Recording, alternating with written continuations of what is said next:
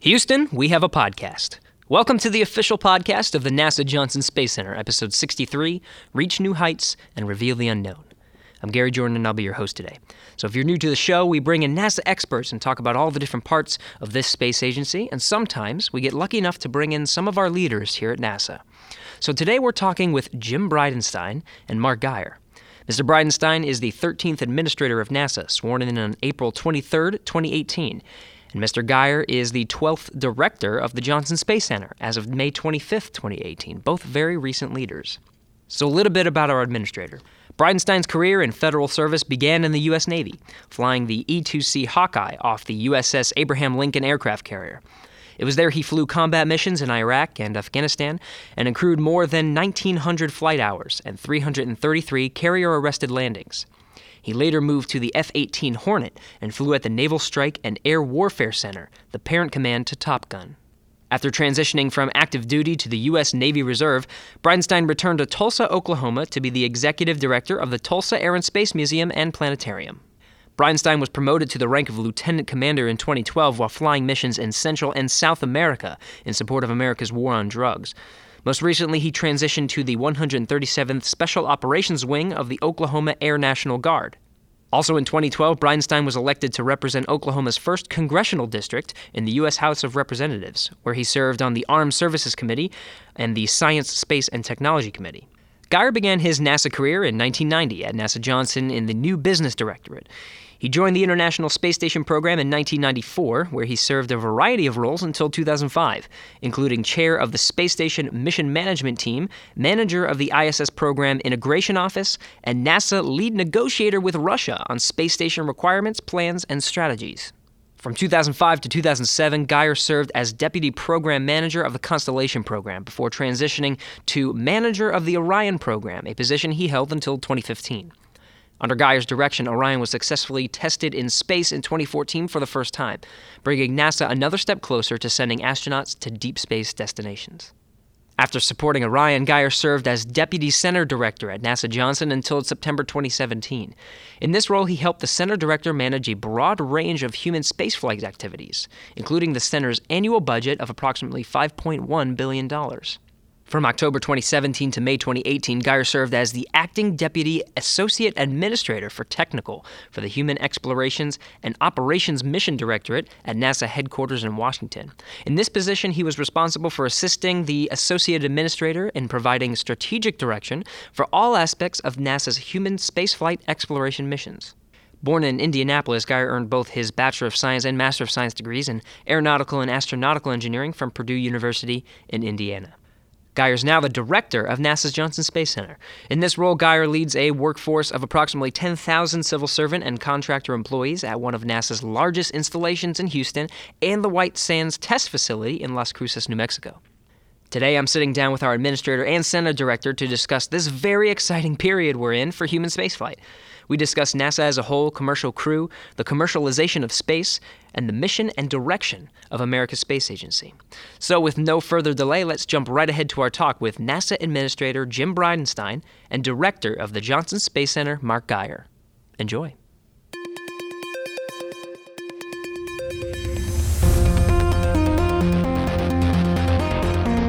T minus five seconds and counting. Mark. She goes. Houston, we have a podcast.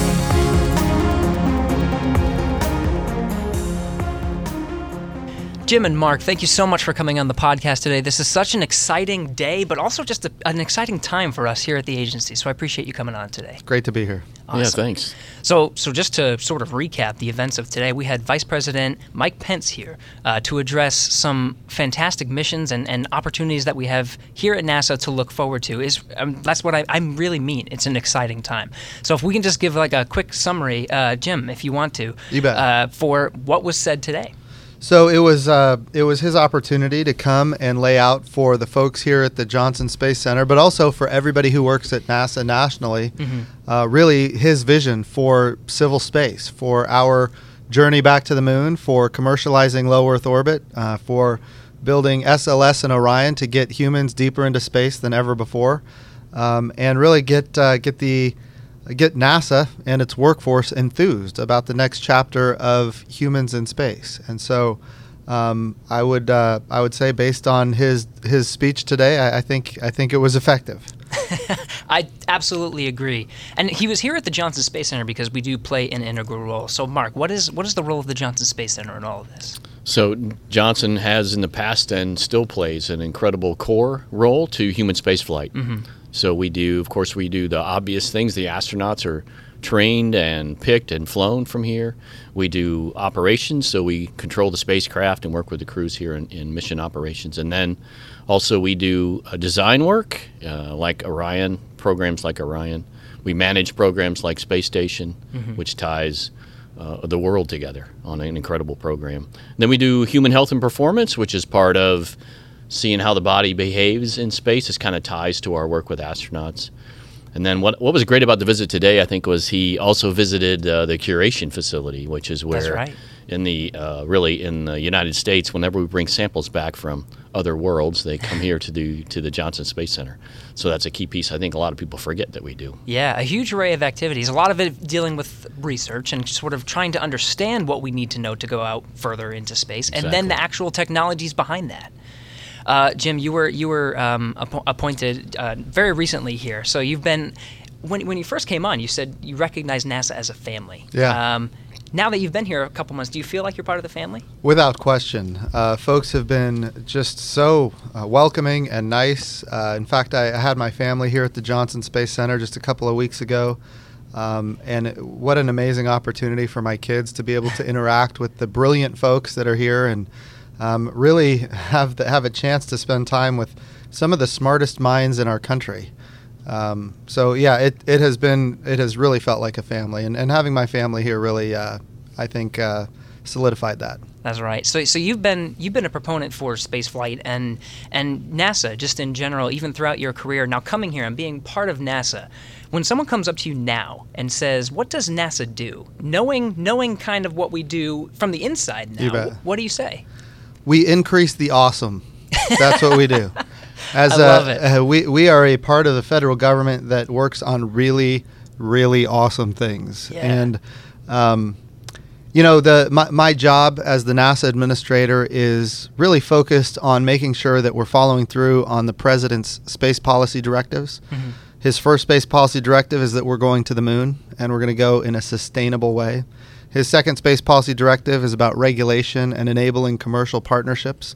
And of course, his third space policy directive is about space situational awareness and space traffic management. Um, and of course, NASA plays a role and or will benefit from each of those.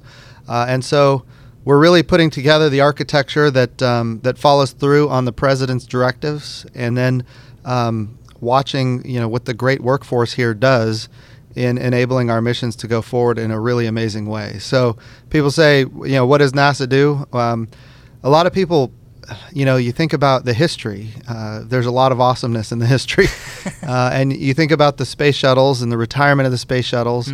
Um, people remember that. Um, remember those days going back to you know Gemini and Apollo and Mercury before that.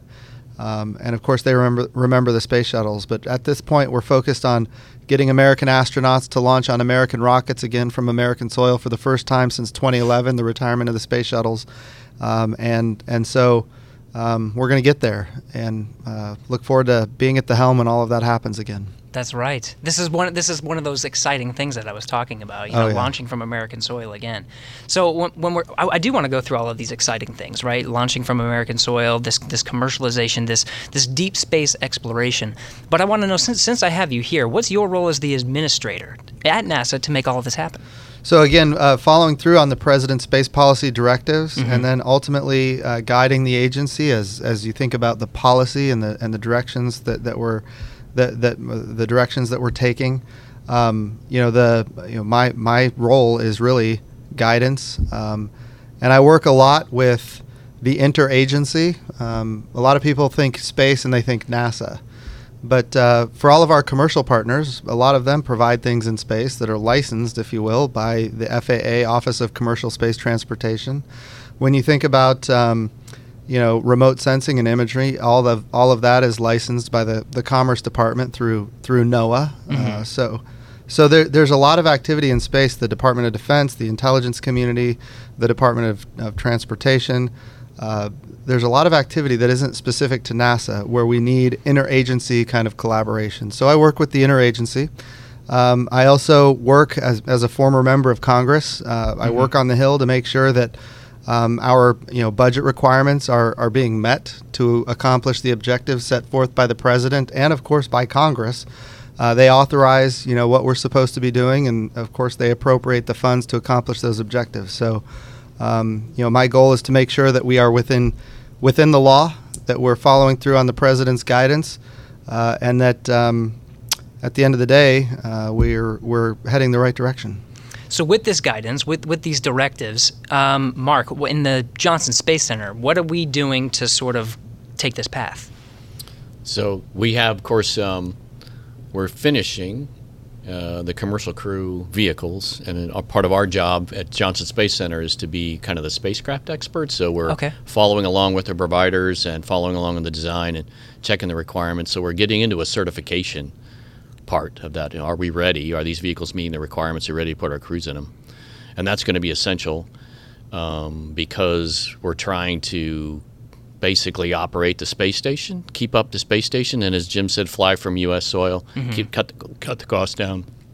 So a key part of that is finishing that part of the job, hmm. and then on space station, of course, we're doing research for how the human body behaves in long duration, and that's a key part of any exploration plan, right? How, how are we going to keep our crews safe and healthy for these long duration missions? So that's a big part that we're doing today that applies then SLS Orion, uh, as, as I've mentioned before many times, so we're ready, almost ready to fly.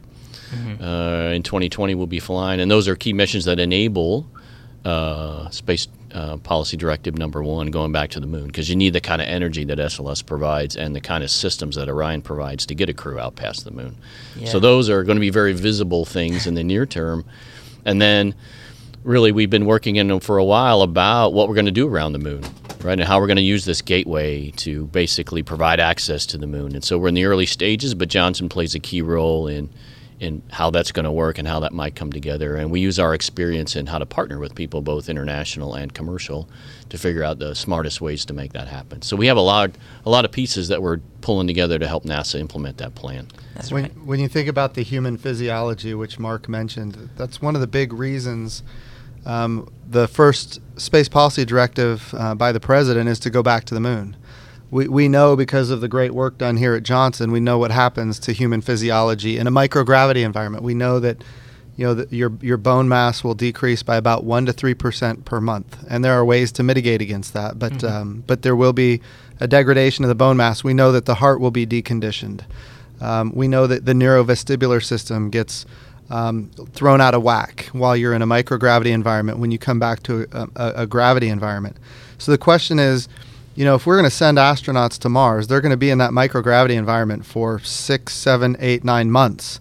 Um, and once they're at Mars, there's no coming home for at least two years. Well, the moon gives us an opportunity um, to, to prove out, you know, can, you know, are, are there, um, are there ways that we can have an astronaut in a microgravity environment for six months and then send them to the moon and see if that reverses the effects. Like w- when you're in one sixth G, which is the surface of the moon, um, does that reverse the effects that you had in microgravity?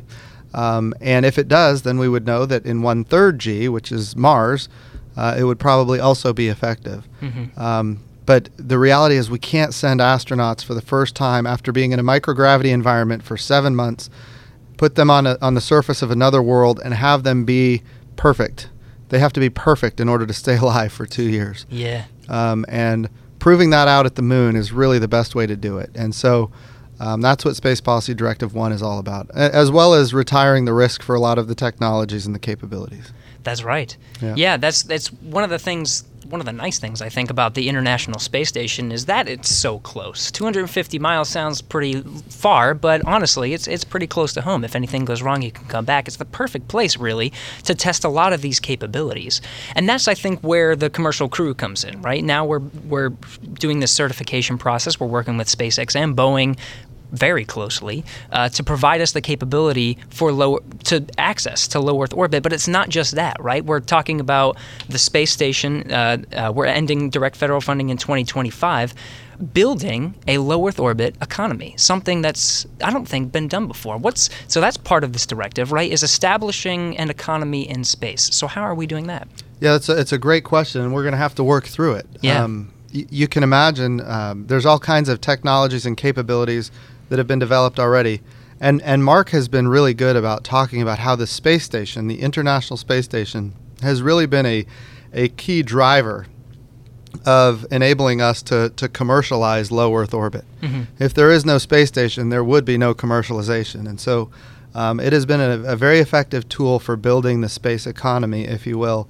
And now, when you think about what the future holds, even experiments that are happening right now, you think about fiber optics being manufactured on the International Space Station, which could um, drive down the cost for, um, in essence, making um, uh, not just America, but the world more connected. You think about um, the ability to produce pharmaceuticals in a microgravity environment where you can um, do things that you cannot do on Earth. You think about um, taking adult stem cells and 3D printing human organs uh, to increase the, the you know the lives of, of humans. All of these things are being developed right now uh, with the support of NASA on the International Space Station, and each one of those things is a market unto itself. Uh, and there's so much more, right? Yeah. So, what we want to make sure, and on another piece of this, we, you know, we talk about commercial crew. We're going to be launching commercial crew here um, in the next year. We're talking about, as as as we've talked about, sending American astronauts on American rockets from American soil. All of that is fantastic. But these commercial crew providers, in many, they, they have seats. They have they have seven seats on their spacecraft, which means we could be flying tourists to the International Space Station. Uh, in other words, there's, and I'm not saying we're going to do that. I'm saying that is an opportunity that we need to look at uh, because there could be a day when um, we have not just tourists, but um, you know different types of scientists, um, different types of even journalists um, flying to the International Space Station uh, to share with the world kind of what's what's happening uh, in in low Earth orbit. So there's all kinds of ways for the International Space Station to become more commercialized between now and and 2000 uh, t- uh, t- 2025. Um, that's seven years from now. There's Yeah. between now and then. There's a lot that's going to change, and it's not just the International Space Station that could be more commercialized. It would be other private habitat habitats in low Earth orbit that would be adding to that um, marketplace in low Earth orbit. So um, there's a lot of really exciting things happening. What we want to make sure we do, though, and Mark and I have talked about this, we want to make sure that we're planning today for a future where we have no gaps in low Earth orbit. We we don't want to have a day when American astronauts are not there. Kids that are graduating from high school today have lived their entire lives with a human living and working in space. We want to make sure that that happens, you know, 18 years from now, and then 18 years from then. So there's no gap, um, and so that's really what we're working to achieve now. That's right, and, and it's it's already under work. Mark, I know just recently the NASA research announcement came out. We selected companies to actually take a look specifically at this. What can we do, right? So so what's going on there? Yeah, exactly. That's a, great lead in because we're, you know, we NASA, we're, we're smart people. We've been partnering with people for our whole our whole history. So now we're asking people that are on the cutting edge of commercializing space, and some are suppliers, some are creating demand side. So we ask them, what would you do, right? What Right. would what do you think makes sense as a company that would enable you, and what do you think NASA's doing that's stopping you? So let's talk about both of those, and what are the things we can do as a as an agency to help that? Because we, because as Jim said, that's the goal. We're trying to be, uh, and I like the phrase, one of many customers. So how does that happen? That means these other folks need to be customers. These other folks need to have a reason to be in space. And so how do we enable that? So we're really casting a wide net, asking people who have not just people who are, are thinking, but people who have actually done commercial ideas in space and say, okay, how would it work? That's so we right. can put together a real plan. I think that's the key. Yeah, work and then also be sustainable. Exactly. Something something that's a business opportunity, something that you want people to come and participate in. Exactly. You know, it's it's an, it's something that commercial industries can profit from. Yeah, I, I Um, think we see when if if if I could just add to that. Yeah, sure. I think we're seeing on station with the with the national lab and other things. Where it's not it's not real real simple to start a company in space, right? It's not real real simple to start creating a product in space. It takes uh, some help from NASA just to get up there. It takes people with expertise about what happens uh, in space, and then it takes try, trial and error. So the National Lab is a great example where we take people who are interested, who aren't our normal space folks that have been in space, all sorts of different companies, um, and then we uh, give them talk about the opportunities. We tie them with people who have capabilities. We link them with people who have money. Say, hey, these people might be interested too. Yeah. Because it's seeding that that's really really important. And I think what'll the key was if one when one of those takes off, where somebody really starts making money uh, in space. Uh, that'll be great for us. We just need to get out of the way because they're they're going to be doing their thing, and that's really going to help us reduce our fixed costs because they'll be buying services too. For so sure. that'll be good. And, And- then when that happens, then uh, as Mark said, we, we will be one, NASA will be one customer of many customers, which drives down our price. But we'll also have a lot of providers. When I say a lot of providers, we'll have a lot of launch providers. We'll have a lot of potentially commercial space stations that we can take our NASA astronauts to on commercial launch um, providers. Um, and then, so if you have multiple providers and we are one of many customers, then um, they're competing on innovation. They're trying to do more uh, in order to become a bigger. You know, they want us to be an, ev- an even bigger customer. So they're going to compete on innovation. They're going to compete on costs. That means NASA can do more than it's ever done before. It also means that we're going to be able to take our resources from the taxpayer and do things for which there is no commercial marketplace. We can fly to the moon on SLS and Orion, which right now there isn't a commercial capability there. And of course, we can build the gateway. And the first gateway is about more access to more parts of the moon than ever before. And the second gateway is a deep space transport that takes us to Mars. So all of those capabilities are dependent on us commercializing low Earth orbit. We don't want to lose low Earth orbit. We just want it to be commercialized.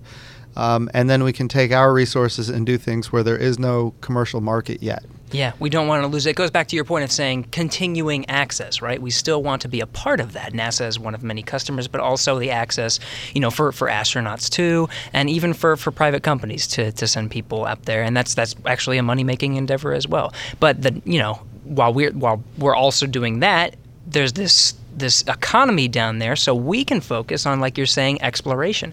And this gateway thing i don't think is something we've touched on so much on this show. So so we've what is gateway? What is this thing?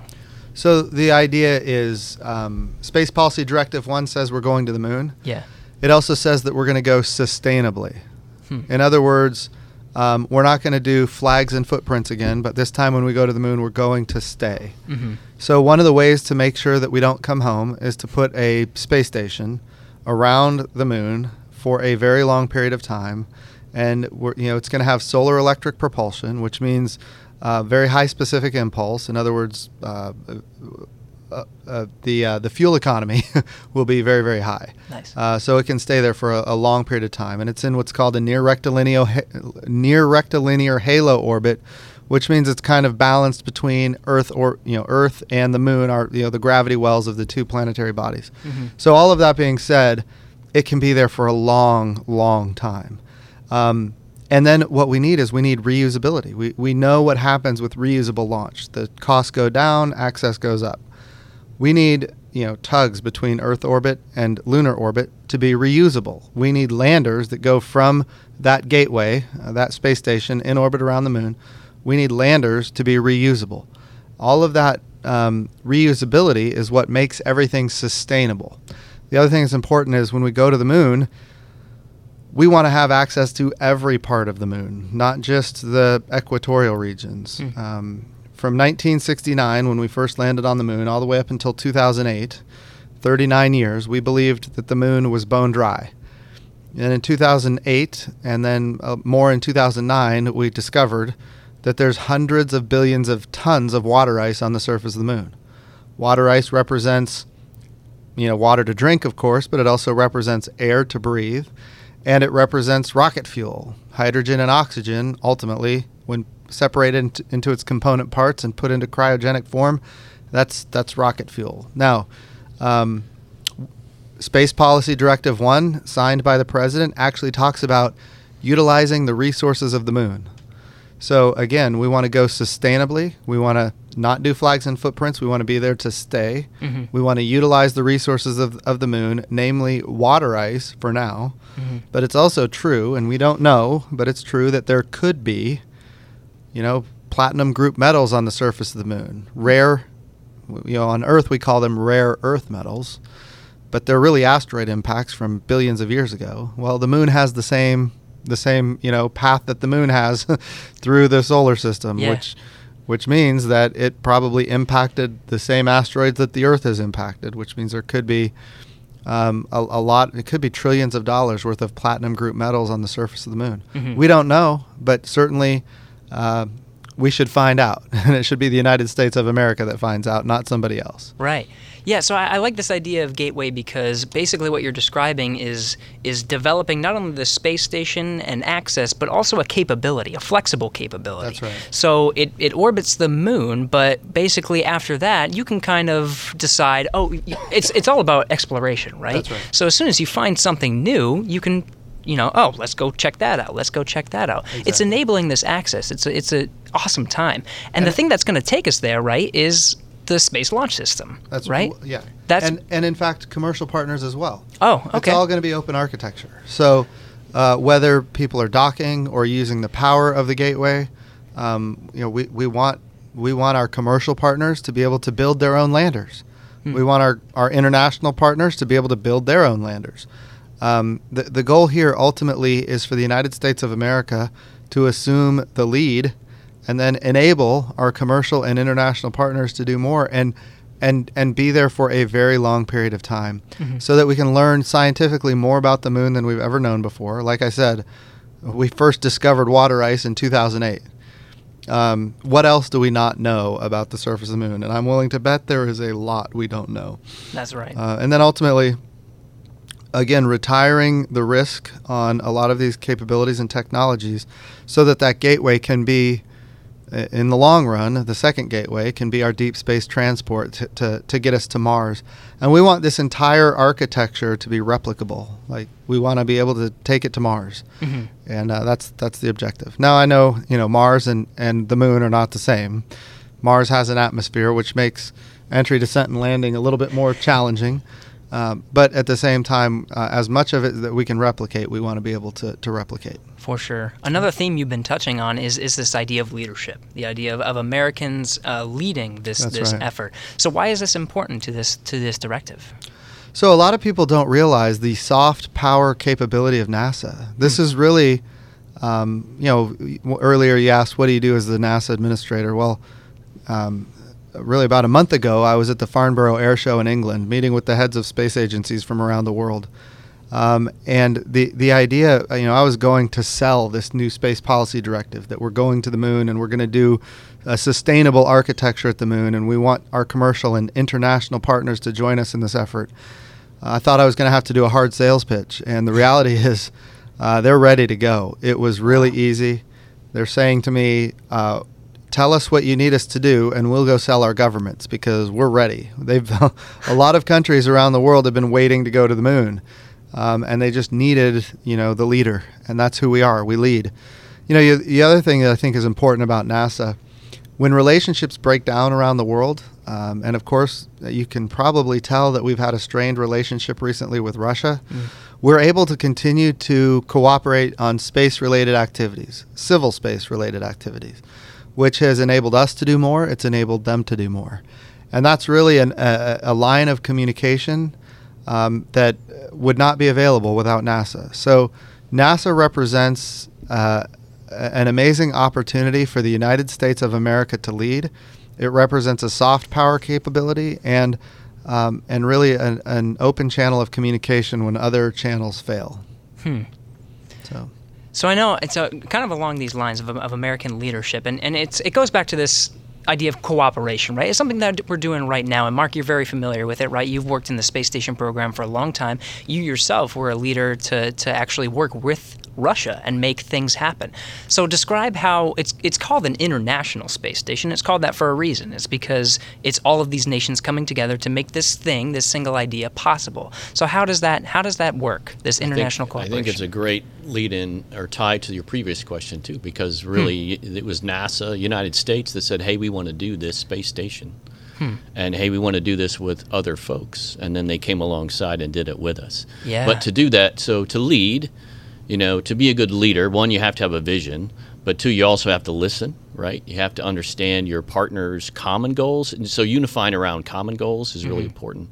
And that was a lot of what we did with the Russians in the early stage. You know, you, you set a policy, but then you sit down across the table and talk about what drives them, right? What's likely to enable support within their country for them to get the funding to do the things that, that they need to do. And so a lot of that is you you you find out that's what makes these kind of partnerships work.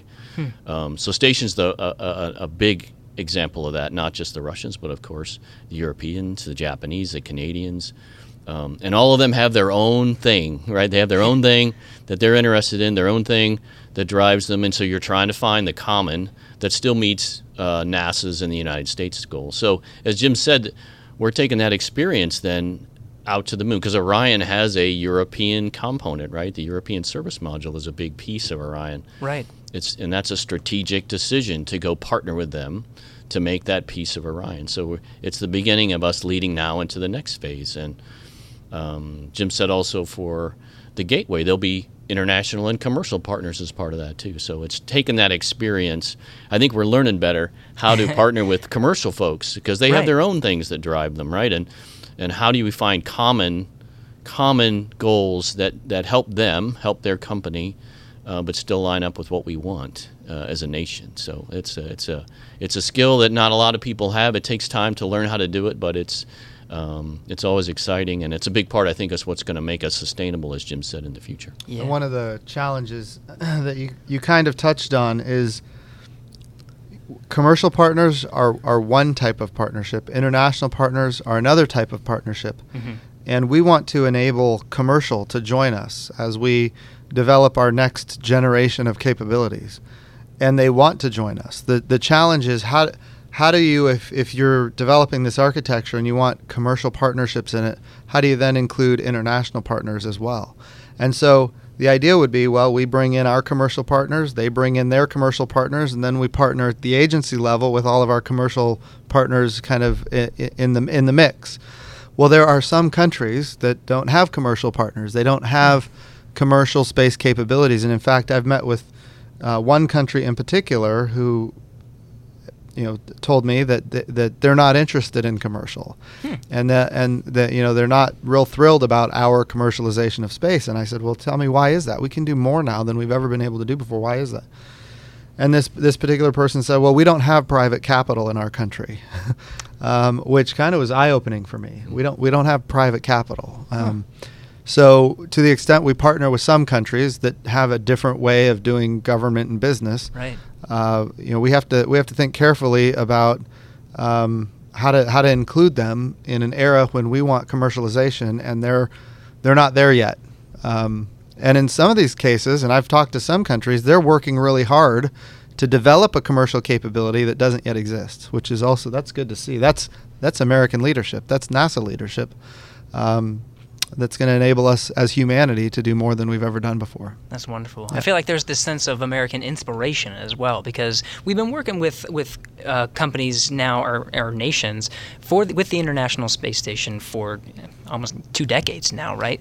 So so it's it's this constant cooperation that kind of gets the wheels turning and, and, and makes things work. But are you seeing a change in the landscape? Are you seeing that it's growing, that more companies and more industry are wanting to take part in uh, space exploration and, and even commercial space? Mark, do you want to take that? Yeah, yeah. I think you can see it in just the variation of the companies that are working on payloads and other things on space station. Companies that have grown up, basically, really uh, providing a capability nobody thought of before, like Right. an airlock to then use to fly uh, small satellites, CubeSats, right? Something that we didn't think about a lot. Now, station, I think, is the number one platform for launching these satellites into space. So, things we hadn't thought of before, companies are coming up with that. And so, the key is, uh, as we've talked, is providing a framework where you can get that innovation, right? Yeah. Getting enough framework that we make sure, hey, station's going to be okay, but then giving enough room so they can innovate and find niches that we would never have thought of before. So, we're seeing that a lot in space Almost a different way of doing business. Exactly. Yeah.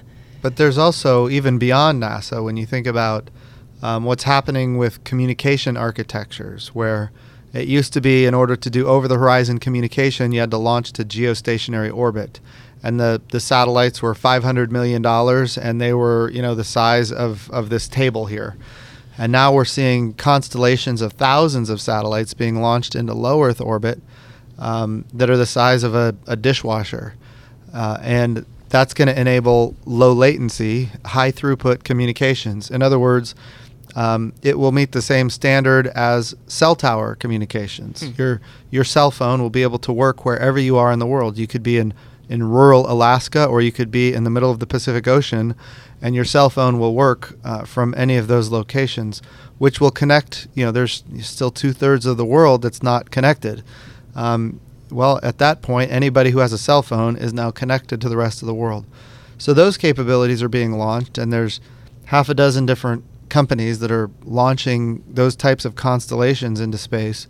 Uh, and each one of those companies will be able to benefit NASA Yeah. um, when you think about the, the communication architecture that we need in space, and ultimately the type of communication architecture that we're going to need around the moon and maybe even at Mars. So there's a lot of um, a lot of commercial capability being developed right now that's going to be tremendously valuable um, for for NASA. Right. Capability, opportunity, everything, really. Uh, I know uh, something else new is uh, we're in this time now where where the administration is suggesting um, a space force, right? Yeah. I actually had my mom text me and say, "How does this affect you? Does that mean NASA's going away?" I feel like there's there's sort of a disconnect Yeah. going on here. So how how would, how do you describe to those who are confused uh, Space Force and NASA? Great question. NASA does exploration and discovery and science. We do not do national security and defense. Hmm. Uh, of course, we, we do have an ability to do international relations and soft power, leadership, those kind of things. But Right. but we don't get involved in the hard power activities of the country intentionally. You go back to 1958, the creation of NASA. Eisenhower was absolutely adamant that NASA not be part of the national security apparatus. So that's that's a good thing for our agency. Um, at the same time, uh, the Space Force, uh, when you think about what it is, um, it's it's really uh, you look at Air Force Space Command. They're responsible for organizing and training a cadre of professionals that can do space security activities. And then the Space and Missile Systems Center, which is another Air Force command, um, is responsible for acquiring assets for space defense, space security. So you take those those components, the Air Force Space Command and the Space and Missile Systems Center, and you take them out of the Air Force and you, you put them under a new secretary, a secretary of the Space Force, hmm. and you have a repre- have them represented on the Joint Chiefs of Staff, and that in essence because, becomes your organize, train, and equip function, which is all that a military service is. A military service is responsible for organizing, training, and equipping a cadre of professionals to fight in a certain domain. So all of that could be, in fact, the you know the plan is that that's the, you know it, w- it would it would come really out of the Air Force. Now the benefit of creating a separate force is then it has a line item that is equal to that of the Air Force and the Navy and the Army and the Marine Corps, um, and it doesn't have to compete against the air domain for resources. Don't get me wrong; it will have to still compete because at the end of the day, uh, the the, the budget is only so big, but it will have its it will have it, the ability to compete on the same level as as the the Air Force, the Navy, and the Army. So all of that, I think, um, is is really what the Space Force is all about.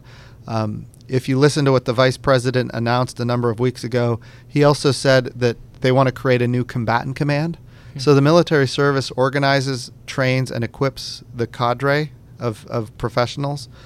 But ultimately, warfighting is done by what's called a, a combatant command. In this case, it would be a functional combatant command. people are really familiar with what a, a geographic combatant command is. Geographic meaning like where in the world is it? So CENTCOM is, is in the Middle East. People are familiar with CENTCOM or European Command, African Command. Um, there's uh, the Pacific Command.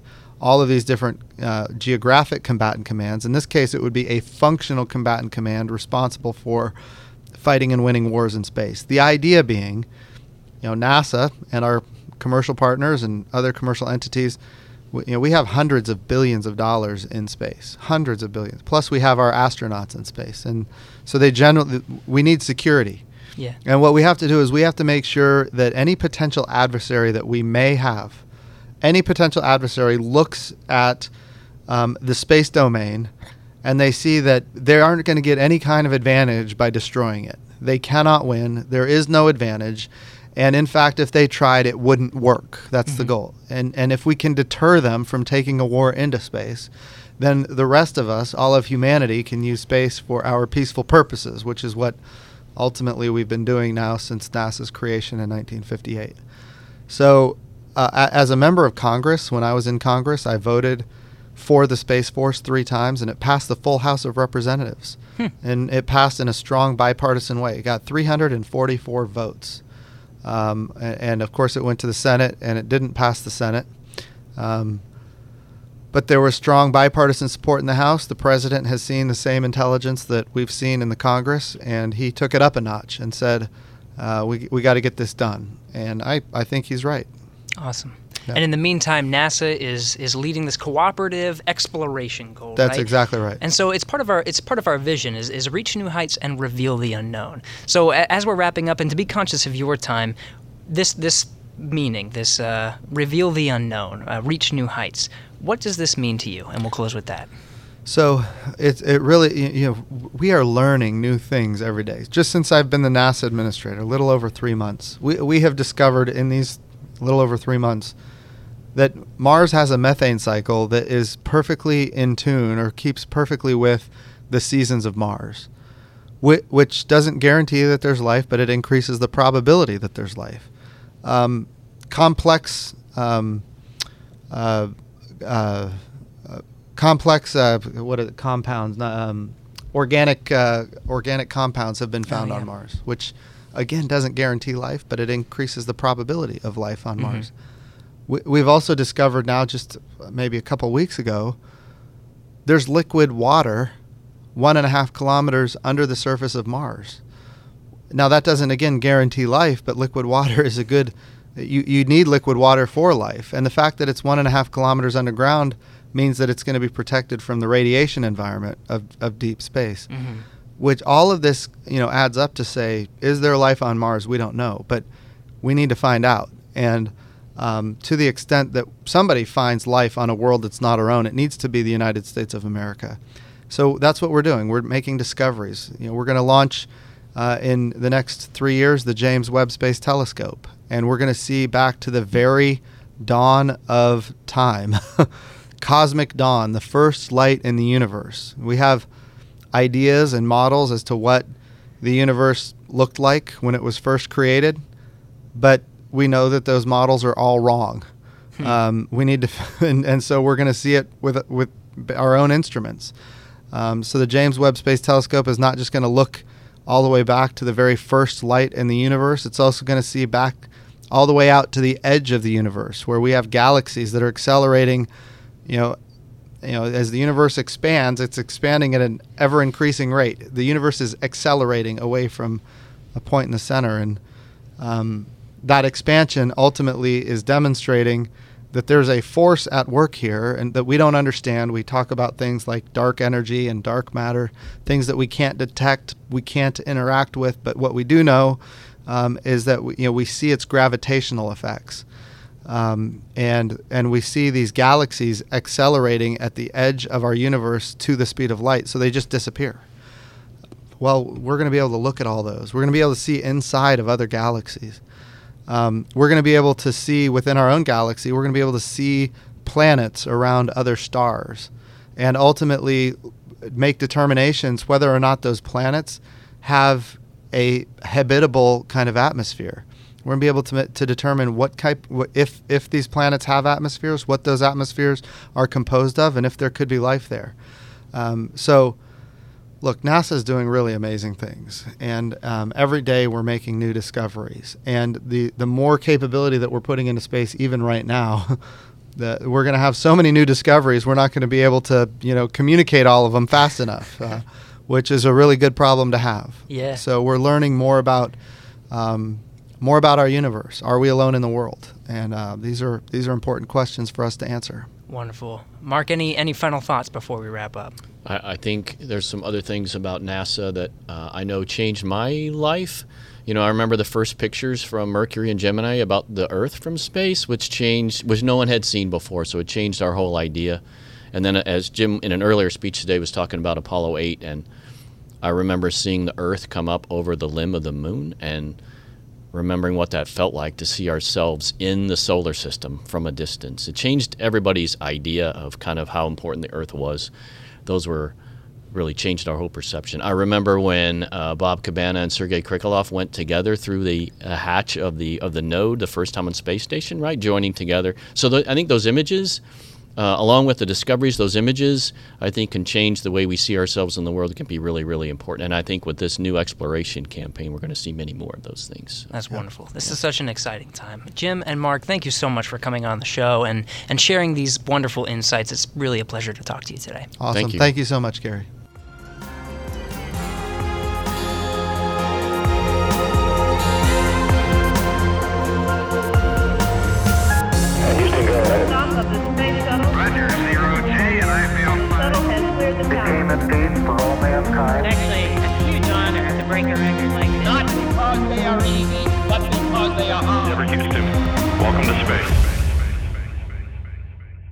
Hey, thanks for sticking around. I had a great conversation with our administrator and center director here at uh, Johnson Space Center. Talked to Jim Bridenstine and Mark Geyer. They're both on Twitter, so you can follow them specifically if you would like. On uh, Twitter, it's at Jim Bridenstine for our NASA administrator, and it's at Director Mark G for our uh, center director here at the Johnson Space Center.